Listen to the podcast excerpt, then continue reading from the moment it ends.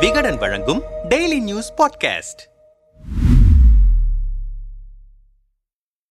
காங்கிரஸ் கட்சியின் அகில இந்திய தலைவருக்கான போட்டியில் அசோக் கெலாட் விலகிய நிலையில் மல்லிகார்ஜுன கார்கேவின் பெயர் கட்சி தலைமையால் தேர்வு செய்யப்பட்டிருக்கிறது. நீண்ட நெடிய அரசியல் அனுபவம் கொண்டவர் என்பதாலும் கட்சி தலைமையின் நம்பிக்கைக்குரியவர் என்பதாலும் அவர் தேர்வு செய்யப்பட்டுள்ளதாக கூறப்படுகிறது. காந்தி குடும்பத்தின் ஆசையுடன் தேர்தல் களத்தில் முன்னணியில் இருப்பதாகவும் சொல்லப்படுகிறது. யார் இந்த மல்லிகார்ஜுன கார்கே? காங்கிரஸ் கட்சியின் மூத்த தலைவர் மல்லிகார்ஜுன கார்கே கர்நாடக மாநிலத்தை சேர்ந்தவர். கர்நாடக சட்டப்பேரவை எதிர்க்கட்சி தலைவராக செயலாற்றிய இவர் இரண்டாயிரத்தி எட்டில் கர்நாடக சட்டமன்ற தேர்தலின் போது கர்நாடக பிரதேச காங்கிரஸ் கமிட்டியின் தலைவராகவும் இருந்தார். அரசியல் வலுவை எடுத்துச் சொல்லும் வண்ணம் தொடர்ச்சியாக பத்து முறை தேர்தலில் வெற்றி பெற்று இந்திய அரசின் வரலாற்றில் சாதனையும் படைத்துள்ள கார்கே குல்பர்காவில் உள்ள அரசு கல்லூரியில் மாணவர் சங்கத்தின் பொதுச் செயலாளராக தேர்ந்தெடுக்கப்பட்டு மாணவர் சங்க தலைவராக தன்னுடைய அரசியல் வாழ்க்கையை தொடங்கியவர். இதனைத் தொடர்ந்து ஆயிரத்து தொள்ளாயிரத்து அறுபத்தி ஒன்பதில் எம். எஸ். எஸ்கே மில்ஸ் ஊழியர் சங்கத்தின் சட்ட ஆலோசகராகவும் சம்யுக்தா மஜ்தூர் சங்கத்தின் தொழிற்சங்க தலைவராகவும் இருந்துள்ளார். அந்த சமயத்தில் தொழிலாளர்களின் உரிமைகளுக்காக பல போராட்டங்களையும்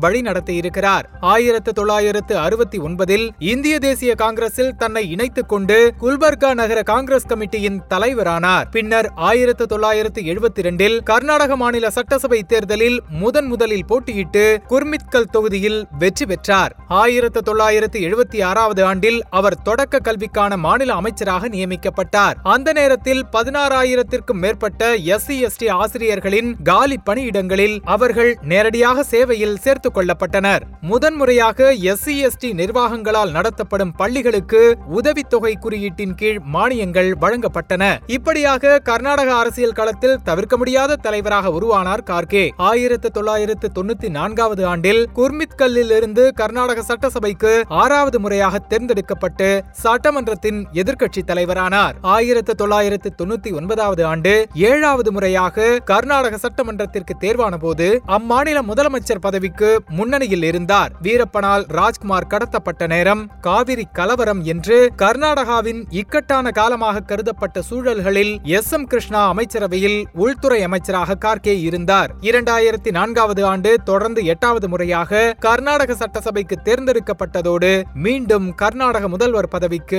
ஒரு முன்னோடியாக கருதப்பட்டார். இரண்டாயிரத்தி பதினான்காவது ஆண்டு நாடாளுமன்ற தேர்தலின் போது குல்பர்கா நாடாளுமன்ற தொகுதியில் போட்டியிட்டு எழுபத்தி மூன்றாயிரம் வாக்குகள் வித்தியாசத்தில் வெற்றி பெற்று மாநில அரசியலிலிருந்து தேசிய அரசியலில் தடம் பதித்தார் கார்கே. இதற்கு முன்னரே தேசிய அரசியல் விவகாரங்களை கையாண்டு வந்திருந்தாலும் இந்த வெற்றியின் மூலம் மக்களவையில் காங்கிரஸ் கட்சியின் தலைவராக நியமிக்கப்பட்டார். இதனைத் தொடர்ந்து இரண்டாயிரத்தி பத்தொன்பதாவது ஆண்டு நாடாளுமன்ற தேர்தலில் குல்பர்கா மக்களவை தொகுதியில் பாஜக வேட்பாளர் ஜி. ஜாதவிடம் தொண்ணூத்தி ஐந்தாயிரத்து நானூற்று ஐம்பத்தி இரண்டு வாக்குகள் வித்தியாசத்தில் தோல்வியடைந்தார். இதன் மூலம் மல்லிகார்ஜுன கார்கேவின் கோட்டையாக கருதப்பட்ட குல்பர்கா தொகுதியில் முதன்முறையாக தோல்வியை சந்தித்தார். இதனையடுத்து கார்கே தன்னுடைய எழுபத்தி எட்டு வயதில் இரண்டாயிரத்தி இருபதில் கர்நாடகாவிலிருந்து ராஜ்யசபாவிற்கு ஒருமனதாக தேர்வானார். இரண்டாயிரத்தி இருபத்தி ஒன்றில் ராஜ்யசபாவின் எதிர்க்கட்சி தலைவராகவும் நியமிக்கப்பட்டார். இரண்டாயிரத்தி இருபத்தி நான்கு நாடாளுமன்ற தேர்தலையொட்டி காங்கிரஸ் கட்சிக்கு புதிய தலைவரை தேர்வு செய்வதற்கான தேர்தல் அக்டோபர் பதினேழாம் தேதி நடைபெறவுள்ளது. இத்தகைய வலுவான அரசியல் பின்னணியை கொண்ட கார்கே காங்கிரஸ் கட்சியின் தலைவர் பதவிக்கு சசி தரூரை எதிர்த்து போட்டியிட உள்ளார். ஜி இருபத்தி மூன்று சார்பாக காந்தி குடும்பத்தினர் அல்லாத ஒருவர் தலைமைக்கு வர வேண்டும் என்ற கருத்தை வலியுறுத்தும் சசி தரூர் ஒருபுறம் சோனியா ராகுலின் நம்பிக்கையை பெற்று அரசியலில் பல தலைமுறையை கண்ட கார்கே மறுபுறம் தலைமையை வெல்லப் போவது யார்? பொறுத்திருந்து பார்ப்போம்.